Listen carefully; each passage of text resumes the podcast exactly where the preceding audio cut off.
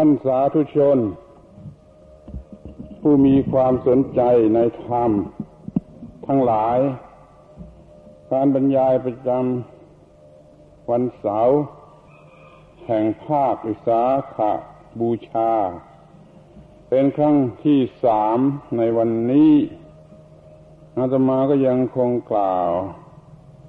เรื่องศิลปะ แห่งการครองชีวิต ตามทัศนะของชาวพุทธ ต่อไปตามเดิม จะมีหัวข้อย่อย เฉพาะในวันนี้ว่า ศิลปะ แห่งการมีชีวิต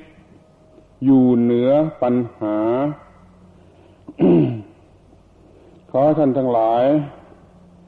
ทบทวนความมุ่งหมายการบรรยาย ในชุดนี้ จากการบรรยายครั้งที่แล้วแล้วมา อยู่เป็นประจำ ว่าพุทธบริษัท มีการประพฤติปฏิบัติ ไม่เพียงแต่เพื่อความสงบสุข ตามธรรมดาสามัญแต่ต้องมีความงดงาม อยู่ในการปฏิบัตินั่นด้วย สมตามที่ว่าพระพุทธองค์ ทรงกำชับให้ภิกษุทั้งหลายประกาศพรหมจรรย์ที่มีความงาม มีความงามในเบื้องต้น มีความงามในท่ามกลาง และมีความงามในเบื้องปลาย ทำไมจะต้องกำชับให้กระทำให้มีความงาม นี่เราก็สันนิษฐานเอา ว่าพระผู้มีพระภาคไม่ได้ทรงประสงค์ การประพฤติปฏิบัติเพียงแต่สำเร็จประโยชน์อย่างเดียว แต่ต้องการให้มีความงาม สิ่งที่เรียกว่าความงามนั่นเป็นความหมายของสิ่งที่เราเรียกกันปัจจุบันนี้ว่าศิลปะ ศิลปะคือ ความงามบวกกับความสำเร็จประโยชน์และความมีฝีมือ เป็นสามอย่างอยู่ ความงามเป็นที่ตั้งแห่งความเลื่อมใส ความชอบใจ ไม่ต้องขยันขยอ บังคับ กดขี่อะไร คนก็สมัครที่จะทำตาม เพราะว่ามันมีความงดงามอยู่ในนั้นคอยลองคิดดูว่ากฎข้อบังคับหรืออะไร ถ้ามันมีความงามอยู่ในนั้นคนเขาก็สมัครทำตาม ด้วยความสมัครสมัครใจมากกว่าที่มันไม่มีความงดงาม มันต้องมีความสำเร็จประโยชน์ตามที่มุ่งหมาย อันเป็นอุดมคติด้วย ในที่นี้ก็คือความดับทุกข์ได้ด้วยและในที่สุดมันก็มีองค์ประกอบอีกอันหนึ่งคือ เป็นงานชนิดงานฝีมือ มันไม่ได้ทำได้ง่ายๆสำหรับคนที่ไม่มีฝีมือ นี่แหละท่านทั้งหลายจงมองดูพรหมจรรย์คือตัวพระพุทธศาสนาว่าเมื่อมีการปฏิบัติแล้ว มันจะมีลักษณะเป็นศิลปะอย่างครบถ้วน คือมีความงามด้วย มีความสำเร็จประโยชน์ด้วย มีการแสดงความ มีฝีมือ คือใครเห็นเขาแล้วก็รู้สึกว่าน่าอัศจรรย์เดี๋ยวนี้เราใช้คำว่าศิลปะ แห่งการครองชีวิตตามทัศนะของพุทธบริษัทก็หมายถึงการประพฤติปฏิบัติของพุทธบริษัท ที่มีองค์ประกอบตามความหมายของคำว่าศิลปะ นั่นเอง เราเรียกตัวเองว่าชาวพุทธ เป็นสาวกของพระพุทธเจ้าคำว่าพุทธะนิยมแปลกันว่าผู้รู้ ผู้ตื่น ผู้เบิกบาน ความงามอยู่ที่ความเบิกบาน พุทธบริษัทไม่เป็นผู้สยบซบเซาแต่มีความเบิกบาน เพราะเป็นผู้ตื่นแล้วจากหลับคือกิเลส เป็นผู้รู้สิ่งที่ควรรู้ เราจึง ควรจะพยายามทุกอย่างให้มันมีคุณสมบัติสมกับความเป็นพุทธะ คือผู้รู้ผู้ตื่นผู้เบิกบาน ดูความงามอีกอย่างหนึ่งก็คือ ความเป็นโล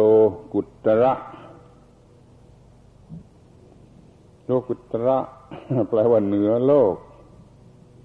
คู่กับคำว่าโลกียะ ซึ่งเป็นไปตามวิสัยโลก ยิ่งมีความเป็นโลกุตระเท่าไรก็ยิ่งงดงาม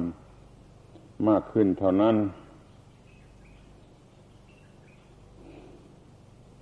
แต่เราบางคนเข้าใจกันเสียว่า โลกุตระ สูงเกินไปไม่ควรจะเอามาเกี่ยวข้องกับคนในโลก โดยเฉพาะอย่างยิ่งในปัจจุบันนี้ นั่นแหละคือสิ่งที่จะทำให้ไม่น่าดู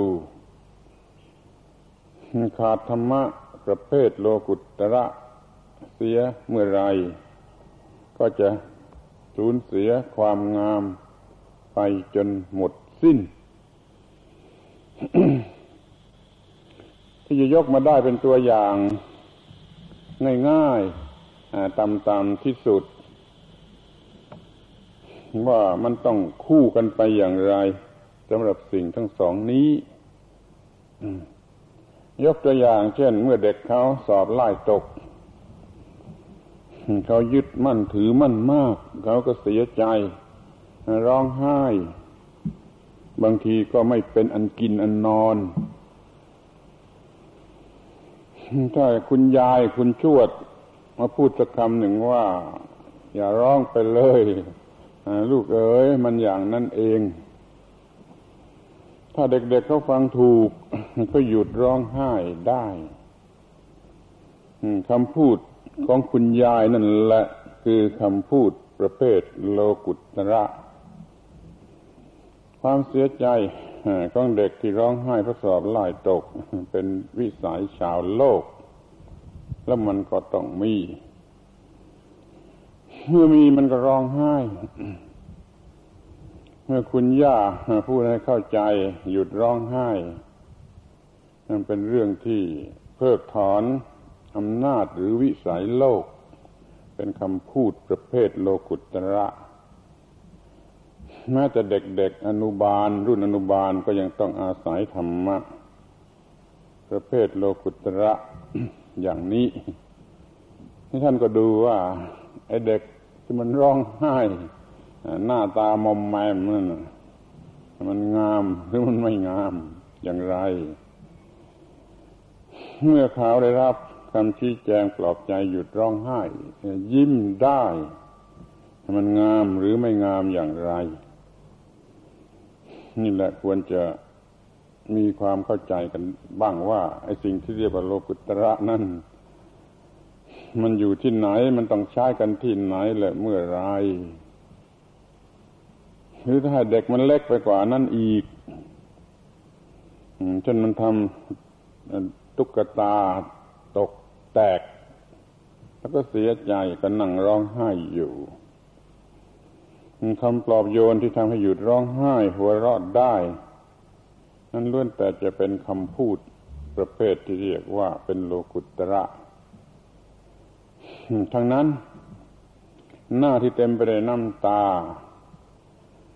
มอมแมมไม่งดงามเลยนั้น กลายเป็นยิ้มแย้มแจ่มใสขึ้นมา เรื่องอื่น ๆก็เหมือนกัน คนโตโตนั่นแหละทำการทำงานผิดหวังอะไรก็นั่งร้องไห้อยู่ ไปผูกคอตายก็มี นี่มันไม่งดงามเลยสำหรับความเป็นมนุษย์ ถ้ามันมีความรู้อะไรสักอย่างหนึ่งทำให้ ไม่ต้องร้องไห้ ไม่ต้องกระวนกระวาย เอาชนะเหตุการณ์เหล่านั้นได้ตามปกติ นี่คือความรู้ประเภทโลกุตระ ที่มาทำลายอำนาจอย่างโลกียะ นั่นให้สูญสิ้นไป แล้วมันก็มีความงาม หรือว่าเป็นเป็นบุตรชนตามธรรมดาสามัญ มันก็คลุกคล้าวอยู่ด้วยกิเลส เมื่อพ้นจากความเป็นบุตรชนเป็นพระอริยเจ้า เป็นพระอรหันต์ไป ก็เรียกว่า อยู่เนื้อกิเลสก็มีความงามอันสูงสุด ที่จะเรียกกันว่าความงาม ในทางจิต หรือในทางวิญญาณ นี่ขอให้ทุกคนมองเห็นว่าอโลกุตรธรรมนั่นจำเป็น ที่ต้องมาอยู่เป็นเพื่อนกับมนุษย์ ในโลกมนุษย์นี่ เพื่อจะแก้ปัญหาหรืออันตรายหรือพิษภัย โทษร้ายต่าง ๆ ที่มันจะเกิดขึ้น ตามวิสัยโลก ถ้าไม่มีธรรมะประเภทนั้นเข้ามา คนก็จะต้องอยู่ในสภาพที่ไม่น่าดูน่าเกลียดน่าชังก็ทนทุกข์ทรมานด้วย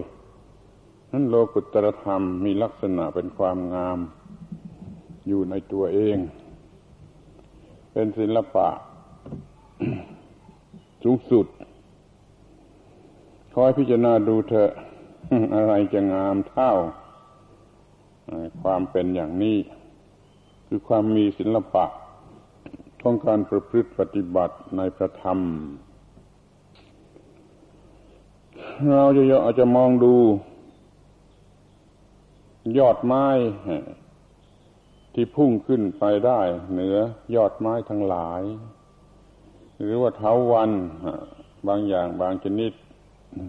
มียอดพุ่งขึ้นไปได้ เหนือยอดไม้ทั้งหลาย มันมีลักษณะแห่งความงดงามความน่าชมเชย งดงามอย่างยิ่งตรงที่มันสามารถพุ่งออกไปได้เหนือปัญหา ถ้ามันอยู่ข้างใต้ต้นไม้อื่น มันมีปัญหา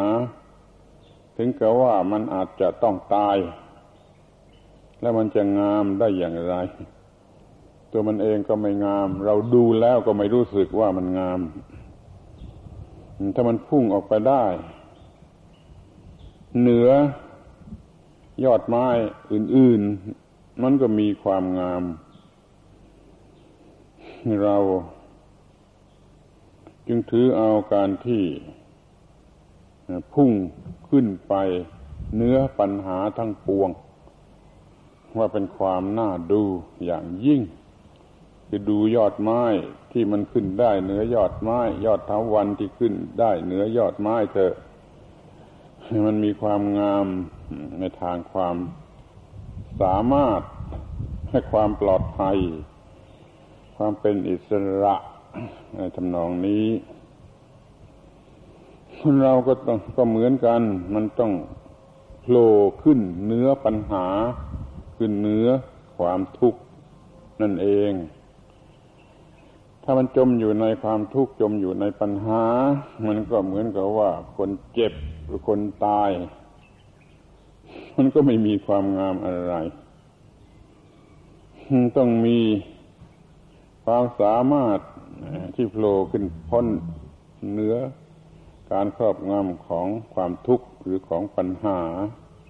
ข้อนี้ต้องอาศัยปัญญา ปัญญาสามารถที่จะฆ่าปัญหาสมาทิฐิเป็นเครื่องกำจัดมาร ปัญญารอบรู้ในสิ่งที่ควรจะรู้ ก็ฆ่าปัญหา คือสิ่งที่เป็นอุปสรรค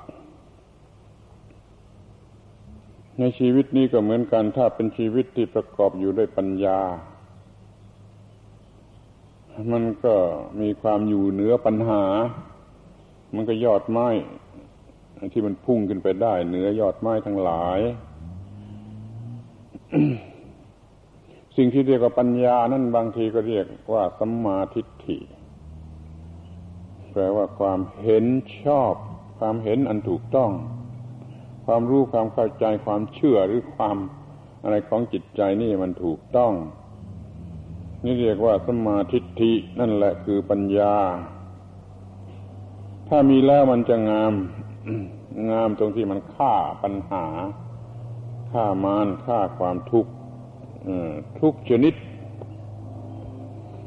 เป็นอันสรุปความในตอนนี้ว่า ชาวพุทธต้องมีชีวิตแบบศิลปะ คือมีความงาม ซึ่งเป็นความงามในทางจิตทางวิญญาณ ไม่ใช่ความงาม อย่างชาวบ้านด้วยเรื่องสีสันเขียวแดงลวดลายประดับประดาซึ่งเป็นความงาม แบบกิเลส แล้วก็ทำอันตราย แก่บุคคลที่เข้าไปเกี่ยวข้อง อย่างน้อยก็ทำให้บุคคลเหล่านั้นกลายเป็นคนโง่ไป จงระวังให้ดีๆ พิจารณาดีๆ ว่าศิลปะนี้ ที่แท้จริง หมายถึงศิลปะในด้านชีวิตจิตใจคือความงาม แห่งการประพฤติกระทำที่มีคุณค่าสูงอยู่ในตัวมันเอง เป็นความงามในทางวิญญาณ เพราะว่ามันอยู่เนื้อปัญหา ในการบรรยายในวันนี้จึงมีหัวข้อว่าศิลปะแห่งการมีชีวิตอยู่เนื้อปัญหา ชีวิตของใครอยู่ภายใต้ปัญหา นอกจากไม่น่าดูแล้ว มันก็ทนทุกข์ทรมานมากเกินไป ถ้ามันนานเกินไปมันก็ต้องเป็นโรคประสาทยังนานกว่านั้นอีกมันต้องเป็นบ้า มันจะมีความงามอย่างไร มันเพราะมันไม่มันมันไม่เป็นศิลปะ เดี๋ยวนี้เราพูดกันถึงศิลปะแห่งการมีชีวิตอยู่เนื้อปัญหา ปัญหาของใคร ก็ปัญหาของมนุษย์นั่นเอง ทีนี้ก็จะได้พิจารณากันถึงสิ่งที่เรียกว่าปัญหา อะไรคือปัญหา คนบางคนเขาไม่รู้สึกว่ามีปัญหา และไม่อยากจะสนใจเรื่องปัญหาเนี่ยไม่ยอมรับว่าตัวมีปัญหา ชนิดนั้นเขาไม่ถือเอา ปัญหาชนิดนั้นว่าเป็นปัญหาของตัว เมื่อพูดกันถึงปัญหา ก็อยากให้มีหัวข้อ ไปตามลำดับว่า ปัญหาแรกมันก็เริ่มต้นขึ้นในข้อที่ว่าไอ้ชีวิตนี้คืออะไรต้องเกิดมาทำไม อะไรเป็นสิ่งสูงสุดที่มันควรจะได้ แล้วมันจะได้โดยวิธีใด ซึ่งเป็นความถูกต้องของอะไร นี่คำตอบที่สั้นๆที่สุดก็มีคู่กัน เป็นลำดับดังนี้ เมื่อถามว่าชีวิตนี้คืออะไร พุทธบริษัท ตามทัศนะของพุทธบริษัทจะตอบว่าชีวิตนี้คือกระแสแห่งการเกิดกการเกิดมีหลายอย่าง เกิดทางกายก็เป็นการเกิด เกิดทางความคิดนึก ทางจิตเป็นปัจจุบันนี้ก็คือความเกิด เกิดของคนก็มี เกิดของสัตว์เดรัจฉานก็มี เกิดของต้นไม้ก็มี ชีวิตนี้เป็นกระแสแห่งการเกิด แล้วจะไปใช้กับการเกิดอะไร อะไรมันมีการเกิด แล้วก็มีกระแสแห่งการเกิดทำไมต้องพูดว่ากระแสแห่งการเกิด เพราะว่ามันเกิดทีเดียวไม่ได้ มันต้องเกิดมาตามลำดับแห่งเหตุและปัจจัย ต้องมีสิ่งนี้แล้วจึงมีสิ่งนี้แล้วจึงมีสิ่งนี้แล้วจึงมีสิ่งนี้ที่เรียกว่าเหตุและปัจจัยส่งเสริมกันมา ตามลำดับที่โดยกฎแห่งอิทัปปัจเจตา หรือที่เรียกว่าอาการแห่งอิทัปปัจเจตานั่นเอง นี่เรียกว่ากระแสแห่งการเกิด จะเกิดมาเป็นคนได้สักคนได้อย่างไรมันก็มี เรื่องที่พอจะเห็นกันอยู่ได้ เข้าใจกันได้ หรือศึกษากันได้อาศัยอะไรเป็นเหตุให้บุคคล มีการสืบพันธุ์ มีอุปกรณ์อะไรเป็นกำลังให้กระทำและต้องอาศัยอะไรกี่อย่างกี่ประการ จึงจะมีการตั้งคันมีทารก ในคันมีการเจริญเติบโตตามลำดับ แล้วก็มีการคลอดออกมา จนกว่าทารกนั้นจะสมบูรณ์ด้วยความรู้สึกคิดนึก เกิดความรู้สึกในทางจิตใจได้ว่าตัวกูและของกูถ้าทารกนั้นยังไม่ได้เติบโต ถึงขนาดที่เกิดความรู้สึกได้ว่าตัวกูและของกู แล้ว ตามพระบาลี โดยเฉพาะอิทัปปัจจตาปฏิจจสมุปบาทเนี่ยยังไม่ถือว่าเป็นการเกิดที่สมบูรณ์กระแสแห่งการเกิดจึงตั้งต้นมาตั้งแต่ว่าปัจจัยทางบิดามารดา เป็นมาตามลำดับจนทารกออกมาเป็นเด็กโตพอสมควร ยึดมั่นในเวทนาเกิดตัณหาเกิดอุปาทานว่าตัวกูของกู นี่คือการเกิดที่สมบูรณ์ ประมาณว่าอายุมันจะตกเข้าไปตั้งห้าเดือนหกเดือนแล้วมั้งกว่าเด็กเล็ก ๆ นั่นจะเกิดความรู้สึกประเภทตัวกูของกูขึ้นมาในจิตใจได้ นี่ชีวิตคืออะไรชีวิตคือกระแสแห่งการเกิด เกิดแล้วเป็นตัวกูของกูได้แล้วมันไม่ใช่มันจะหยุดอยู่เพียงเท่านั้นเนี่ยมันยังมีเรื่องที่จะต้องเกิด ก็มีสิ่งนี้จึงเกิดสิ่งนี้ก็มีสิ่งนี้จึงเกิดสิ่งนี้ต่อไปอีก แล้วมันยังมี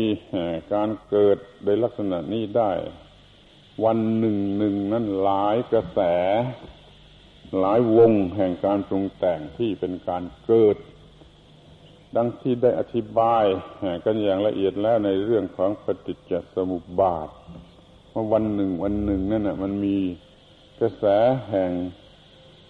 ปฏิจจสมบาทเกิดได้หลายหลายวง นี่ก็เป็นกระแสแห่งการเกิดอยู่นั่นเองแม้จนกระทั่งมันเน่าข้าวลงไป มันก็คือเกิดชนิดหนึ่ง การตายข้าวลงก็เป็นการเกิดชนิดหนึ่งด้วยเหมือนกัน ถ้าเชื่อว่าข้าวลงแล้วไปเกิดใหม่อีก มันก็ยิ่งมีการเกิดที่ซ้ำรอย อันไม่รู้จักสิ้นสุด นี่คือกระแสแห่งการเกิด เป็นคำตอบของคำถามที่ถามว่าชีวิตนี่คืออะไร ชีวิตนี้คือกระแสแห่งการเกิด คอยรู้จักชีวิตในลักษณะเช่นนี้กันก่อน เพราะว่านี่คือตัวปัญหา คือปัญหาข้อแรกคืออะไรคือปัญหานี่ชีวิต คือกระแสแห่งการเกิด แล้วก็มีปัญหาต่อไปว่าเกิดมาทำไม ตอบตามทัศนะของพุทธบริษัท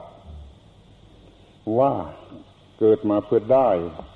สิ่งสูงสุด ปัญหาตอนนี้ซับซ้อนและวกวนคือคนบางคนเขาก็แย้งว่าฉันไม่ได้ตั้งใจจะเกิดมา ทำไมจะมาปรับให้เป็นหน้าที่ที่ว่าฉันต้องเกิดมาเพื่ออย่างนั้นต้องเกิดมาเพื่ออย่างนี้ ข้อนี้คอยไปคิดดูเอาเองก่อนแล้วกันว่าเราตั้งใจจะเกิดมา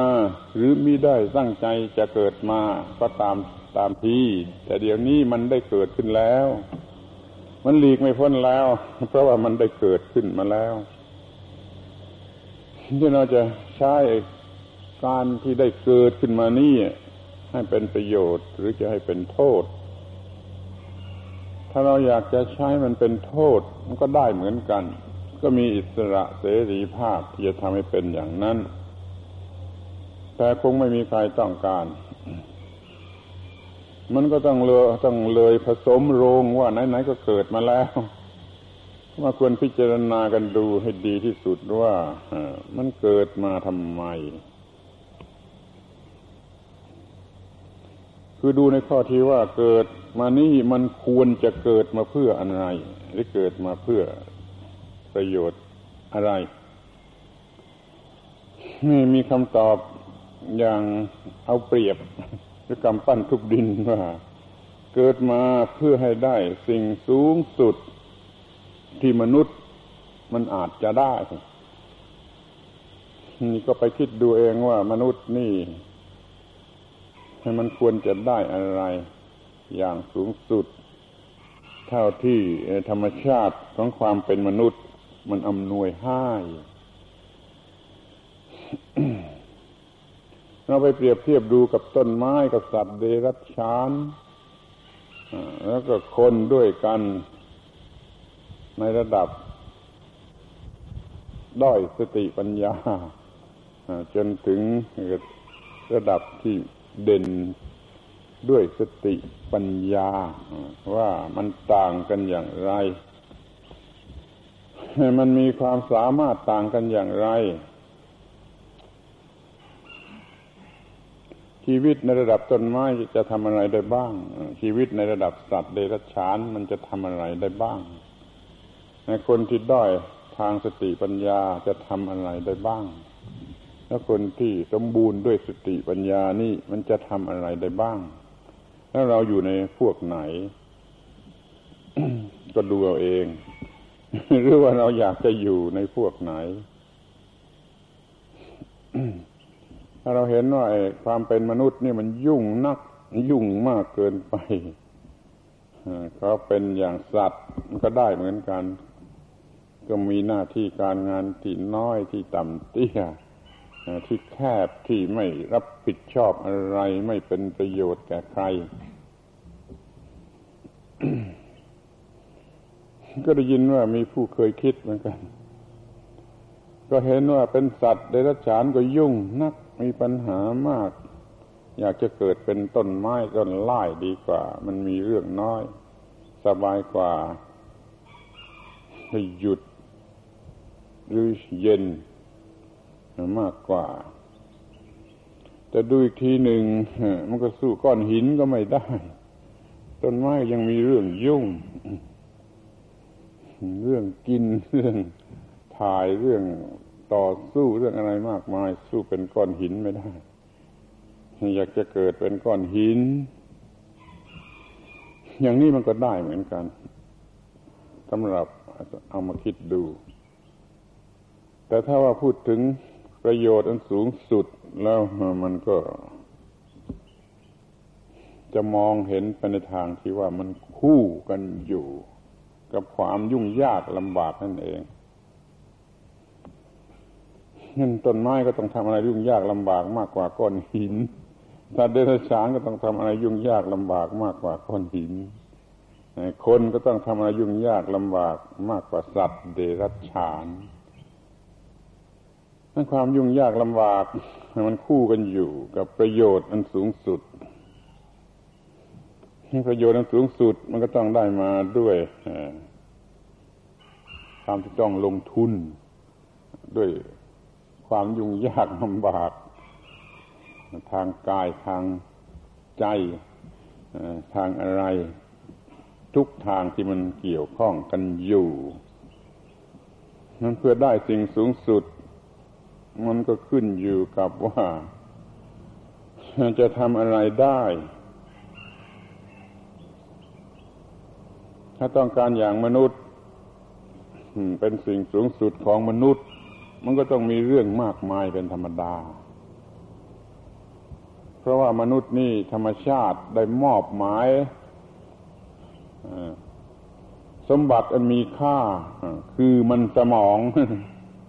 มาให้ในระดับที่สูงสุดกว่าสัตว์เดรัจฉาน หรือต้นไม้ต้นไม้ลงไป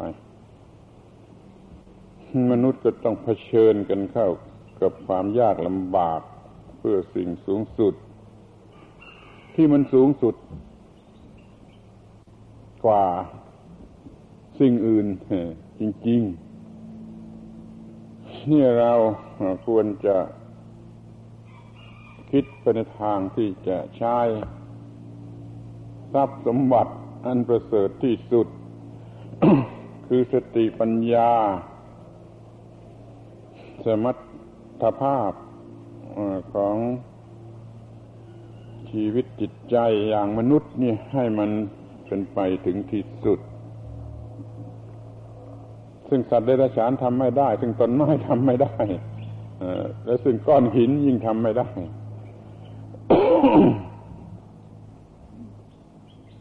นี่ก็ถามว่าอะไรควรจะเรียกว่าสิ่งสูงสุด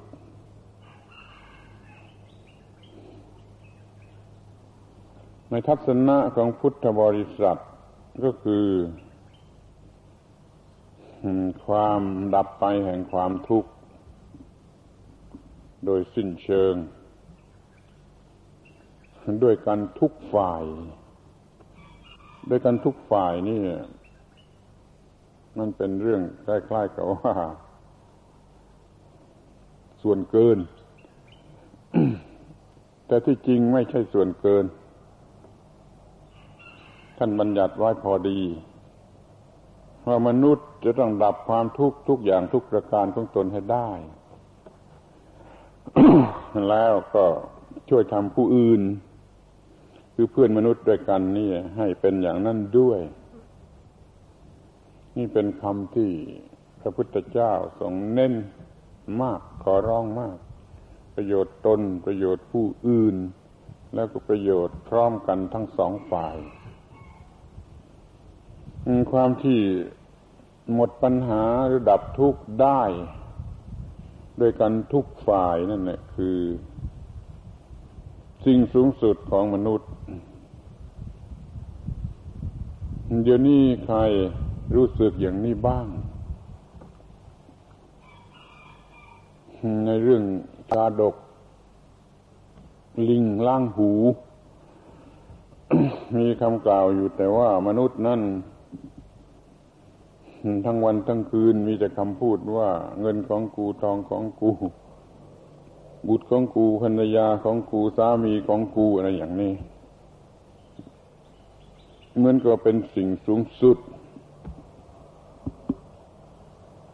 โดยไม่มีความหมายที่ว่าจะดับทุกข์กันอย่างไร มุ่งแต่จะแสวงหา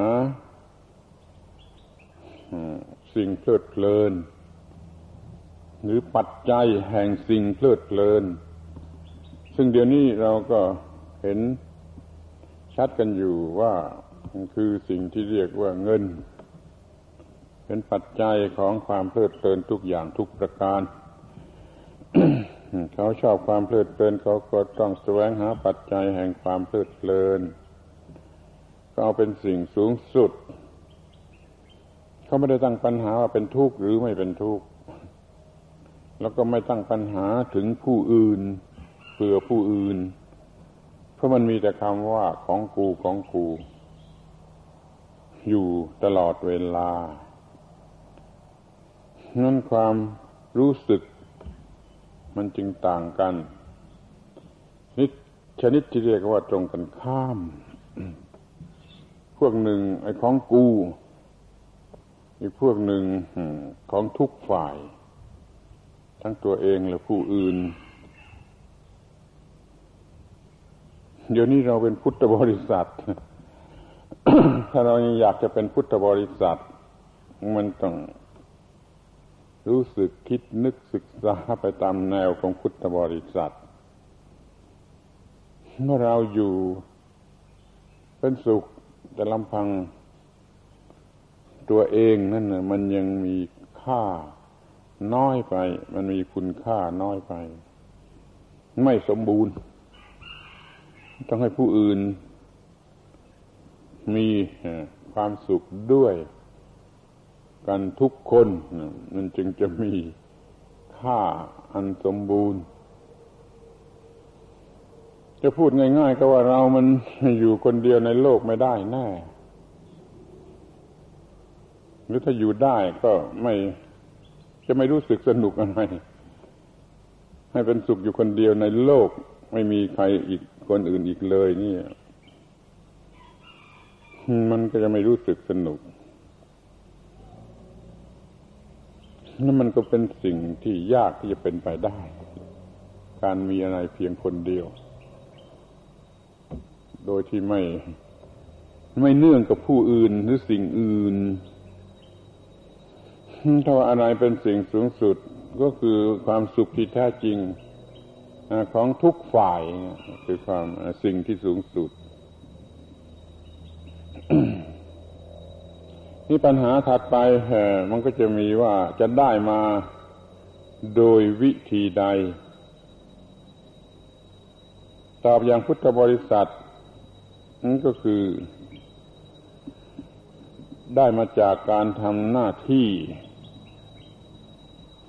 ของมนุษย์ โดยถูกต้องและสมบูรณ์ หน้าที่ คือสิ่งที่ต้องทำโดยอำนาจกฎของธรรมชาติ เรียกว่าหน้าที่ในหน้าที่ของมนุษย์ คือตามแบบของมนุษย์มีอยู่เพื่อมนุษย์ เป็นที่ตั้งแห่งความเป็นมนุษย์ แล้วก็มีหน้าที่ของมนุษย์ที่ถูกต้องนี่หมายความว่ากระทำถูกคือไม่ผิด แล้วก็สมบูรณ์หมายความว่าครึ่งเดียวก็ไม่ได้ มันต้องสมบูรณ์ บางคนยึดถือความถูกต้อง เพียงส่วนเดียว ครึ่งเดียว ก็ไม่มีความสมบูรณ์ จึงไม่ประสบความสำเร็จเต็มตามที่ควรจะประสบนั้นขอให้จำไว้ว่าคำว่าถูกต้องนี่ต้องคู่กันกับคำว่าสมบูรณ์ เกวลัง ปริสุทธัง เป็นคำที่คู่กันมาในคำสั่งของพระพุทธเจ้าประกาศพรหมจรรย์ บริสุทธิ์นี่คือถูกต้องเกวลังนี่คือสิ้นเชิงหมายก็ถูกต้องครบถ้วน สมบูรณ์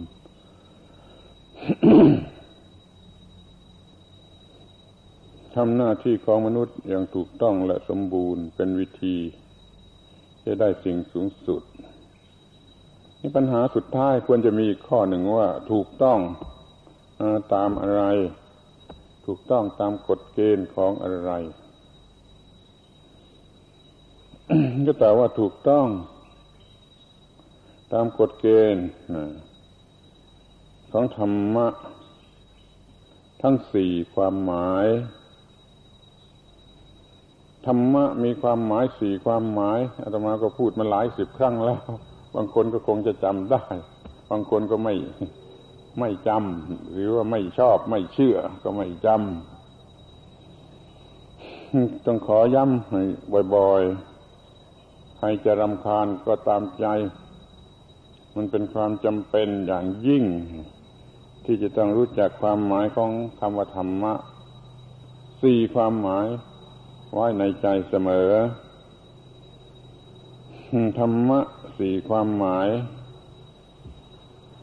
คือธรรมะที่เป็นตัวธรรมชาติ นี่ความหมายที่หนึ่งธรรมะที่เป็นตัวกฎของธรรมชาติอันนี้ความหมายที่สองคำนาธรรมะที่เป็นหน้าที่ ตามกฎของธรรมชาติความหมายที่สามและธรรมะที่เป็นผล มันเกิดมาจากการทำหน้าที่นี่ความหมายที่สี่มันมีอยู่สี่ความหมายเท่านั้น ตัวธรรมชาติ ตัวกฎของธรรมชาติ ตัวหน้าที่ตามกฎของธรรมชาติ ตัวผลที่เกิดมาจากหน้าที่ พระไตรปิฎกทั้งสี่หมื่นแปดพันทั้งแปดหมื่นสี่พันพระธรรมขันธ์นั่นพูดถึงเรื่องสี่เรื่องนี้เท่านั้น ไม่ได้พูดถึงเรื่องอื่นเลย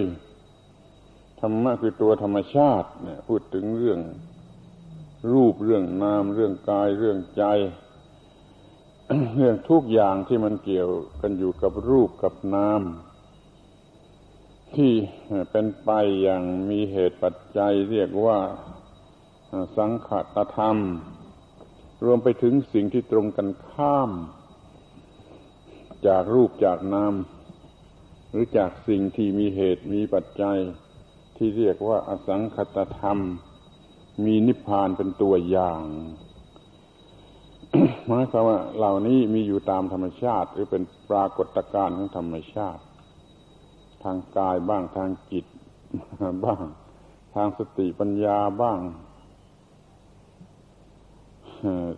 เห็นได้ง่ายง่ายบ้าง ละเอียดจนคนธรรมดามองไม่เห็นบ้าง นี่เรียกว่าตัวธรรมชาติที่กฎเกณฑ์ที่ทำให้ธรรมชาติ จะต้องเป็นไปเช่นนั้น เป็นไปตามที่มันเป็นอยู่ เกิดขึ้นตั้งอยู่ดับไปก็ดี หรือในลักษณะอื่นใดก็ดีมันเป็นไปตามกฎของธรรมชาติ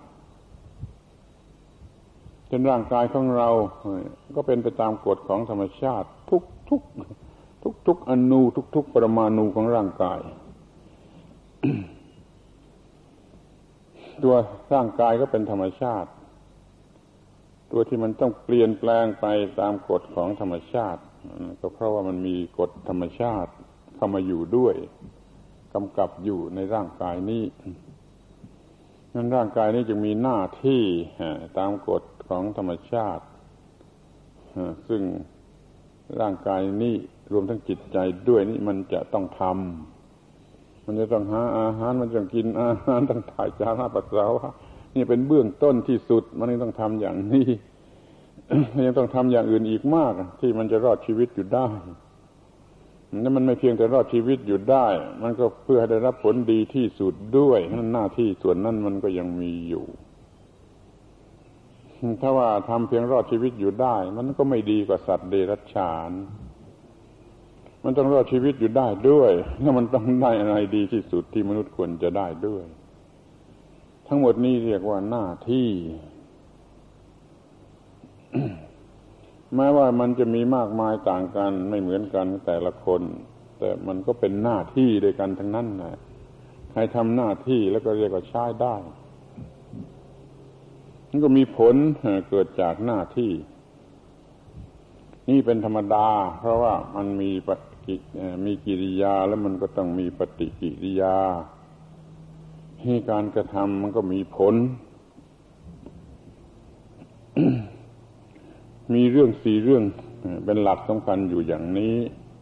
เราจะต้องทำให้ถูกต้อง ให้มันถูกต้อง เกี่ยวกับธรรมชาติ ให้มันถูกต้องเกี่ยวกับกฎของธรรมชาติ ให้มันถูกต้องเกี่ยวกับหน้าที่ตามกฎของธรรมชาติ ให้มันถูกต้อง เกี่ยวกับผลมันเกิดมาจากหน้าที่นั้นนั้นนี่ที่ว่าถูกต้องมันต้องเป็นอย่างนี้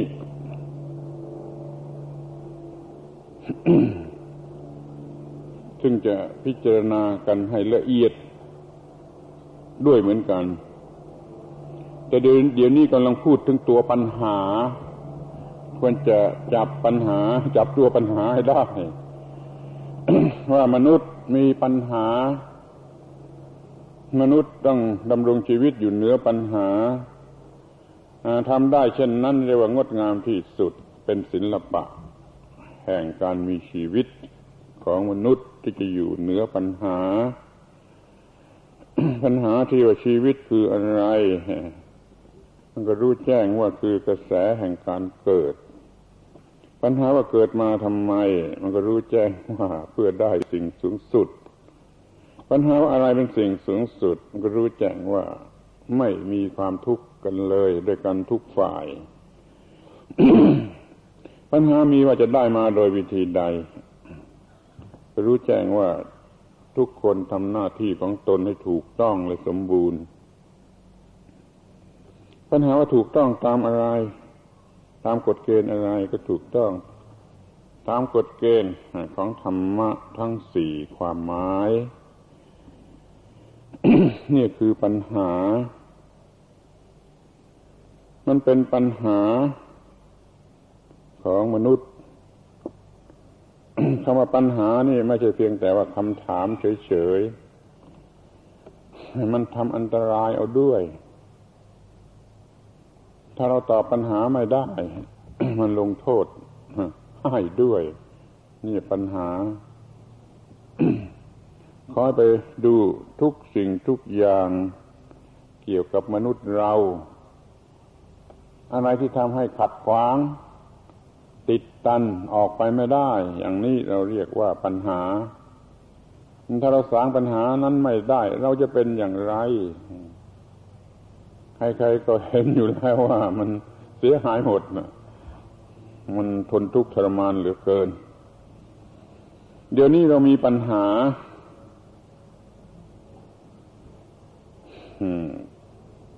ทั้งสองนัยยะ ปัญหา ที่เป็นผล อยู่ในลักษณะของผลก็มี ปัญหาที่อยู่ในลักษณะของเหตุก็มีเช่นว่าเราก็รู้สึกเป็นทุกข์แล้ว เป็นทุกข์เพราะเกิดแก่เจ็บตาย หรือเป็นทุกข์เพราะอะไรอะไรไม่เป็นไปตามที่เราต้องการเสียเลย อย่างนี้มันก็เป็นทุกข์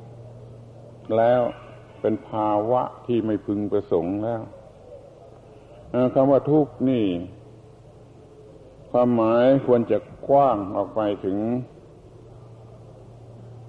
คำคำนี้คำที่ว่าภาวะที่ไม่พึงประสงค์ ไม่ใช่หมายจะเพียงเจ็บปวดทนทรมานอย่างเดียว ภาวะที่ไม่พึงประสงค์ทั้งหมด ไม่ว่าเล็กไม่ว่าใหญ่ ไม่ว่าทางกายทางจิตใจ ทางสังคมหรือทางตัวเองก็ตามนี่เรียกว่าความทุกข์มันก็มีอยู่แล้วในโลกนี้ แล้วมันก็เกี่ยวข้องกันอยู่แล้วกับเรา นี่ว่าเรามันมีปัญหาอยู่แล้ว ปัญหาที่เป็นผลทีนี้ยังมีปัญหาที่เป็นเหตุ นั่นก็คืออวิชชา ความไม่รู้ ความปราศจากความรู้ที่ควรจะรู้ นี่เรียกว่าอาวิชชา นี่ก็เป็นปัญหาส่วนที่เป็นเหตุทำให้เราตอบอะไรไม่ได้ แก้อะไรไม่ได้ แล้วมันมันมันมันสร้างปัญหาอื่นอีกมากมายต้องรู้จักมันไว้ วัดอาวิชชาปราศจากความรู้ที่ควรจะรู้นี่เป็นปัญหาที่เป็นตัวเหตุ แล้วมันสร้างปัญหาอื่นอีกมากมาย เรามีปัญหาทั้งส่วนที่เป็นเหตุ และมีปัญหาทั้งส่วนที่เป็นผลมันก็ต้องมี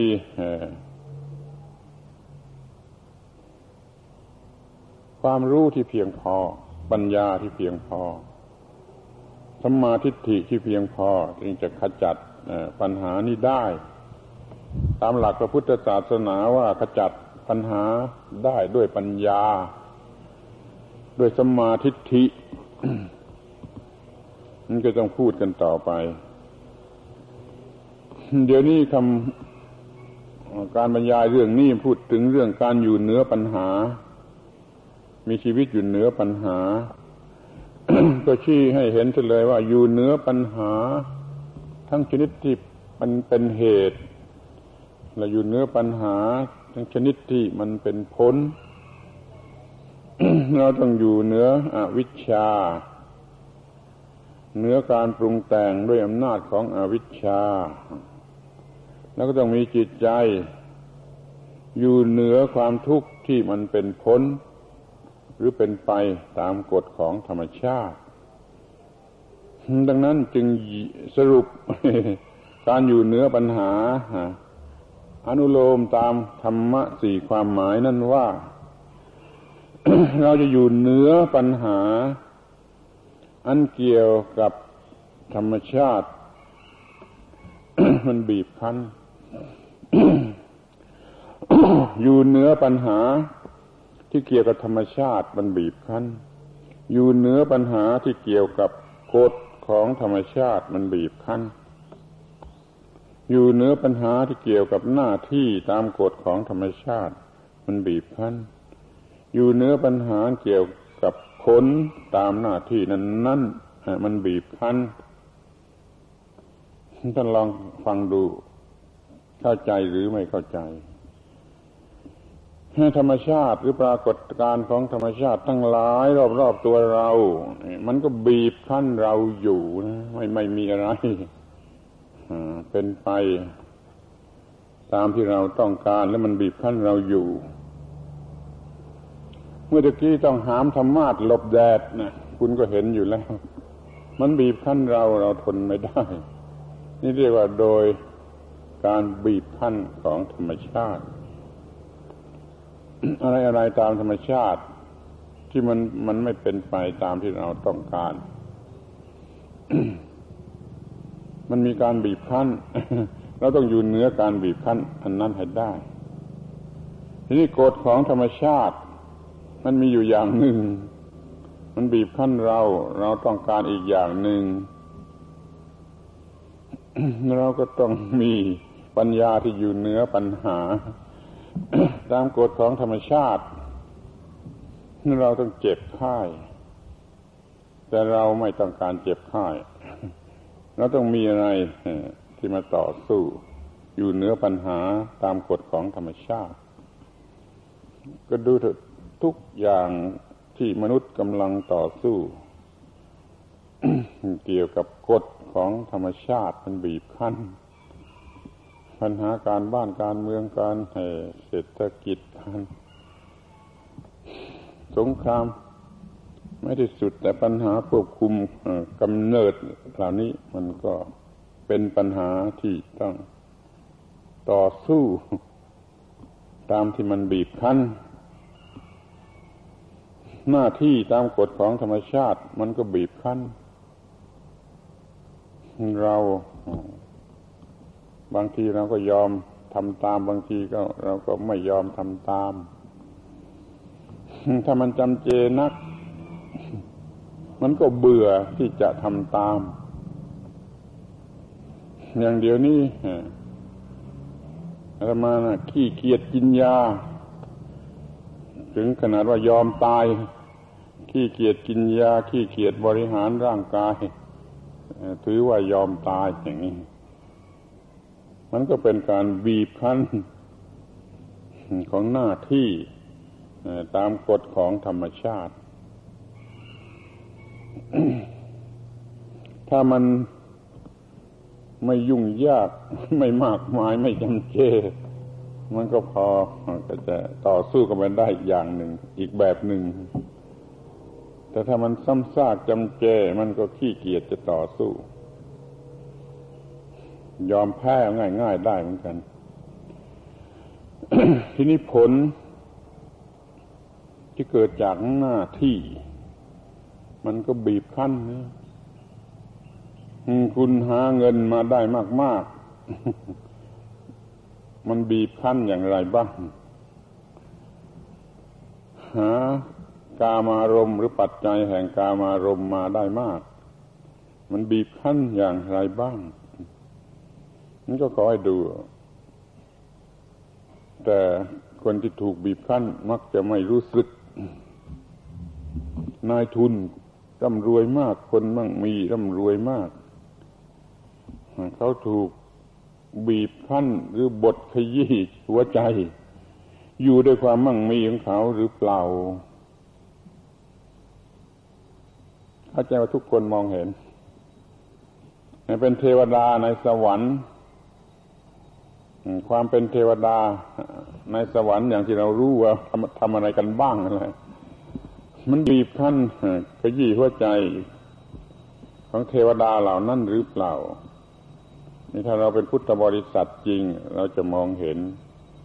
เพราะว่าเราไม่ได้บ้าไปตามพวกเทวดาเหล่านั้นเรามองเห็นได้ดีว่า เทวดาเหล่านั้นกำลังถูกบทขยี้หัวใจ อยู่ด้วย สวรรค์สมบัติของเขาอย่างไรบ้างแม้ว่าชั้นพรหมไม่เกี่ยวข้องกับกามารมณ์แต่อยู่ด้วยความรู้สึกเป็นอัตตาอันสูงใหญ่ ตัวกูของกูอันมหึมานั่นมันบทขยี้จิตใจของสัตว์ที่เรียกกันว่าพรหมเหล่านั้นอย่างไรบ้าง มันยึดมั่นในความดีความเด่น แม้ไม่เกี่ยวกับกามารมณ์นี่เรียกว่ามันบีบคั้นเราต้องอยู่เนื้อปัญหา มันเกิดมาจากการบีบคั้นทั้งสี่ความหมายนี้ให้จนได้ บีบคั้นของธรรมชาติ บีบคั้นของกฎของธรรมชาติ บีบคั้นของหน้าที่ตามกฎของธรรมชาติ บีบคั้นด้วยโดยผลที่เกิดมาจากหน้าที่ ทีนี้เรามาดูกันไปทีละอย่างให้ละเอียดสักหน่อย จึงจะพบศิลปะแห่งการเป็นมนุษย์ที่อยู่เหนือปัญหา อย่าลืมว่าจะพูดไปตามหลักเกณฑ์ทั้งสี่คือความหมายของกรรมธรรมะสี่ความหมายนั่นเอง ข้อแรกเกี่ยวกับธรรมชาติ เราเรียกธรรมชาติ หรือปรากฏการณ์ของธรรมชาติทั้งหลายเหล่านี้ ว่าสภาวะธรรม สับบาลีในพระคัมภีร์ใช้อยู่ในวงพระคัมภีร์การศึกษาตามพระคัมภีร์นี่เขาเรียกว่าสภาวะธรรม แปลว่าสิ่งที่มันเป็นเอง ก็คือธรรมชาตินั่นแหละที่มีปรากฏการณ์เห็นอยู่ว่าอย่างไรเป็นอย่างไรนี่เรียกว่า สภาวะธรรม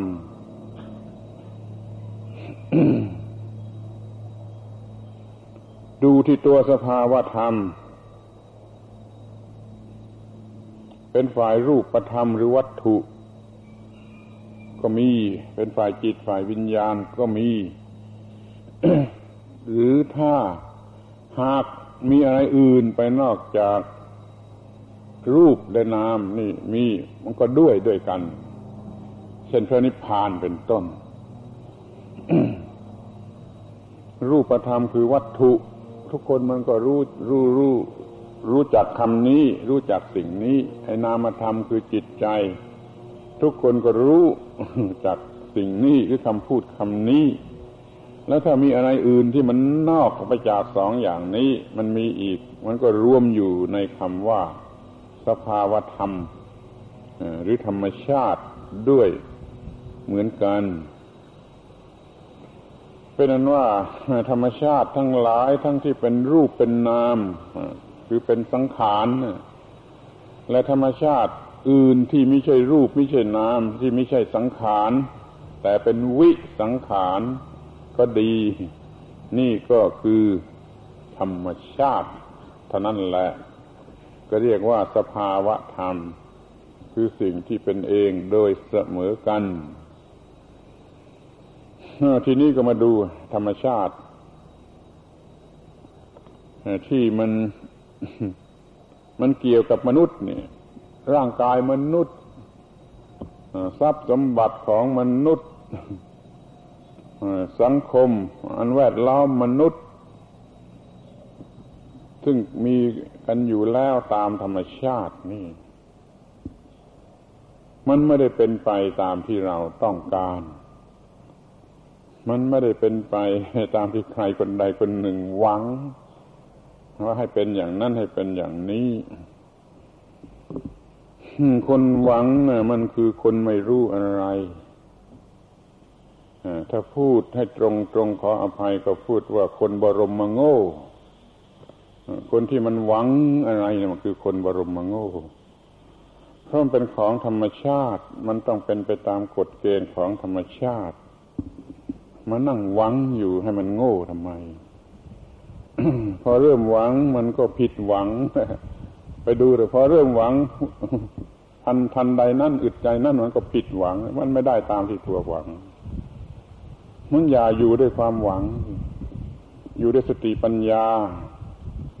ว่ามันต้องทำอย่างไรเกี่ยวกับเรื่องนี้ก็ทำทำทำอย่าหวัง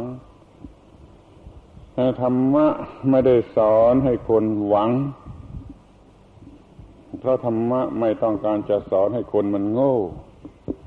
ก็เลยเลยไม่สอนให้คนหวัง ว่าจะเอาอย่างนั้นจะได้อย่างนี้ แต่สอนว่าเธอจงทำอย่างนี้ จงทำอย่างนี้จงทำอย่างนี้ ให้สมบูรณ์ด้วยสติปัญญาแล้วก็ทำไปเถอะเรียกว่าชีวิตนี้ดำเนินไปทำให้ชีวิตนี้ดำเนินไป แต่ก็อย่าหวัง เพราะถ้าหวังมันก็ผิดหวังแน่นอน แล้วมันน้อยรายนักที่มันจะได้อย่างหวัง แล้วพอได้อย่างหวังแล้วมันยิ่งบ้าใหญ่ต่อไปอีกนู่น คือมันหวังต่อไปอีก มันไม่รู้จักจบนั่นรู้จักธรรมชาติ สภาวะธรรม ธรรมดานี่กันเสียก่อนว่ามันเป็นสิ่งที่ใครๆไม่ควรจะหวังว่าจะ เอาอย่างนั้นจะเอาอย่างนี้ตามความหวังของตัว แต่เป็นสิ่งที่ใครๆต้องรู้ต้องเข้าใจว่าจะต้องจัดจะต้องทำกับมันอย่างไร ถ้าไม่ดีที่สุดกันแล้วกัน มีบุตรภรรยาสามีมีทรัพย์สมบัติมีอะไรก็ตามอย่าไปหวังให้มันโง่จะเอาอย่างนั้นจะเอาอย่างนี้ให้มันทรมานใจอยู่ตลอดเวลา แต่ว่าจงกระทำลงไปดำเนินการกระทำลงไป ด้วยสติปัญญาให้ถูกต้องตามที่ควรจะกระทำมันไม่มีอะไรดีกว่านั้น ไม่ต้องหวังให้มันทรมานใจ และม้สมหวังก็ไม่ต้องดีใจลิงโลดใจ มันจะเป็นบ้าอย่างอื่นต่อไปอีกนี่คือความวิปริต ของธรรมชาติ ภายนอกกายเรา ธรรมชาติทั้งหลาย ภายนอกกายเรา ดินฟ้าอากาศ แดดลมฝนอะไรก็ตามอะไม่ใช่สิ่งที่เราจะไปหวังกับมันได้นั้นการที่เราไม่หวังนั่นแหละ เป็นศิลปะแห่งการอยู่เนื้อปัญหา ให้มันไม่ทำอะไรให้เป็นความร้อนใจ เป็นทุกข์ทรมานแก่เรา เพราะว่าเราไม่หวัง เพราะในธรรมชาติทั้งหลายมันมีความวิปริต คือธรรมชาติภายนอกกายเรานะทรัพย์สมบัติก็ดี หรือธรรมชาติกลางๆทั่วไปไม่ใช่ของไม่ใช่ทรัพย์สมบัติของเราก็ดีอะไรก็ดี มันมีความวิปริต จากที่เรา ต้องการนะเราจะต้อง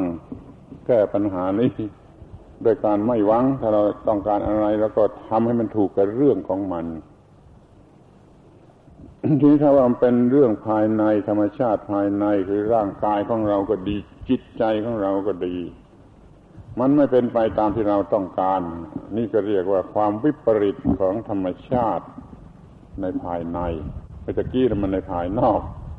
เดี๋ยวนี้ในภายใน เอามันก็ได้ เรามีร่างกายที่ไม่เป็นไปตามความต้องการของเรา เราก็ไปไปทุกข์ร้อนให้มันเสียเวลา เรารู้จักธรรมะอันสูงสุดในพระพุทธศาสนาที่เรียกว่า อิทัปปัจจตา ซึ่งสรุปความเหลือเพียงสามพยางว่า เช่นนั่นเอง มันเช่นนั่นเอง ร่างกายเรายังไม่เป็นไปตามความประสงค์ของเรา เพราะมันมีความเป็นเช่นนั่นเองบางทีนี้เราก็ไม่ต้องไปเป็นทุกข์กับมัน จะต้องการแก้ไขก็แก้ไขไปไม่ต้องเป็นทุกข์กับมัน แต่มันทำยากสักหน่อยที่จะทำให้จิตใจไม่ต้องเป็นทุกข์แล้วก็แก้ไขไป ให้ถูกต้องตามกฎของความเป็นเช่นนั่นเอง เรื่องความทุกข์มันก็มีความเป็นเช่นนั่นเองของมันรูปแบบหนึ่ง ที่เราไม่ต้องการความทุกข์ต้องการดับทุกข์ก็มีความเป็นเช่นนั่นเองของมันอีกแบบหนึ่งมันก็ไปหาไม้ถูกฝาถูกตัวมันถูกคู่ ปรับกันมันก็ปรับกันได้แต่อย่างไรก็ดีเราจะไม่แปลกประหลาดในสิ่งใดซึ่งล้วนแต่มีความเป็นเช่นนั่นเอง คนที่ยังหัวเราะอยู่ประหลาดใจอะไรอยู่ มีความประหลาดใจอะไรอยู่ บ่อยๆเนี่ยคือมันไม่เห็นเช่นนั่นเอง ไม่เห็นความเป็นเช่นนั่นเองเราจะมีความรู้เพียงพอ มีกำลังจิตที่เพียงพอที่จะเห็นความเป็นเช่นนั่นเอง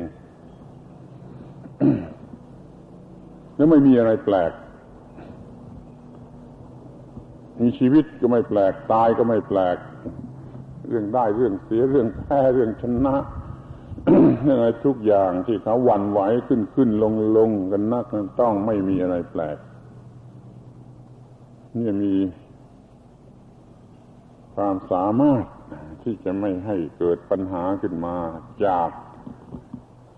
ธรรมชาติ หรือสภาวธรรม คือธรรมชาติตามที่มันเป็นอยู่เอง เราอยู่เนื้ออย่างนี้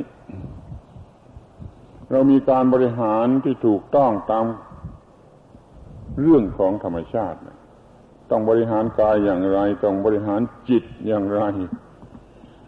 บริหารความรู้สติปัญญาของเราอย่างไรก็ทำไปถูกต้อง โดยไม่ต้องหวังให้เป็นอย่างนั้นหวังให้เป็นอย่างนี้ พอหวังก็ผิดหวังนี่ช่วยจำไว้ด้วยว่าไม่หวังดีกว่าทำไปถูกต้องก็แล้วกันสติมีเพียงพอ ปัญญามีเพียงพอทำไปถูกต้องกันแล้วกัน อย่าให้มีคำว่าความหวังเข้ามาเกี่ยวข้องด้วย เพราะว่าไอ้หวังชนิดนี้มันเป็นความหวังของอวิชชา ไอ้หวังที่ต้องการอย่างถูกต้องด้วยปัญญานั่นนะมันมีชื่อเรียกอย่างอื่น ในทางศาสนาไม่เรียกว่าความหวัง ความประสงค์ต้องการที่ถูกต้องนั่นในทางศาสนาเขาเรียกว่า สัมมาสังกัปโปจำไว้ดีๆสัมมาสังกัปโปองค์ที่สองของอริยมรรคมีองค์แปดนั่นนะ คือความหวัง ชนิดที่คนธรรมดาเขาเรียกกันว่าความหวังแต่มันไม่เหมือนกัน เพราะว่าไอ้ความหวังของคนธรรมดามันหวังด้วยอวิชชาไอ้สัมมาสังกปโปนั่นเป็นความประสงค์ด้วยสัมมาทิฏฐิ